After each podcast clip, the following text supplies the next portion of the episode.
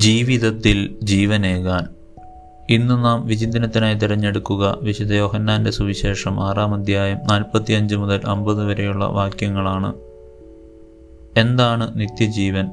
വിശുദ്ധ യോഹന്നാന്റെ സുവിശേഷം പതിനേഴാം അധ്യായത്തിൽ നാം വായിക്കുന്നു ഏകസത്യദൈവമായ അവിടുത്തെയും അങ്ങയച്ച യേശുക്രിസ്തുവിനെയും അറിയുക എന്നതാണ് നിത്യജീവൻ. യഥാർത്ഥ ജീവനാൽ നിറയ്ക്കുന്ന പുതുജീവിതത്തിലേക്ക് നിരന്തരം നമ്മെ ക്ഷണിക്കുന്ന കൂതാശയാണ് വിശുദ്ധ കുർബാന. വിശുദ്ധ യോഹന്നാന്റെ സുവിശേഷം മൂന്നാം അധ്യായം പതിനാറാം വാക്യത്തിൽ നാം വായിക്കുന്നു അവനിൽ വിശ്വസിക്കുന്ന ഏവനും നശിച്ചു പോകാതെ നിത്യജീവൻ പ്രാപിക്കുന്നതിന് ഏകജാതനെ നൽകാൻ തക്കവിധം ദൈവം ലോകത്തെ അത്രമാത്രം സ്നേഹിച്ചു.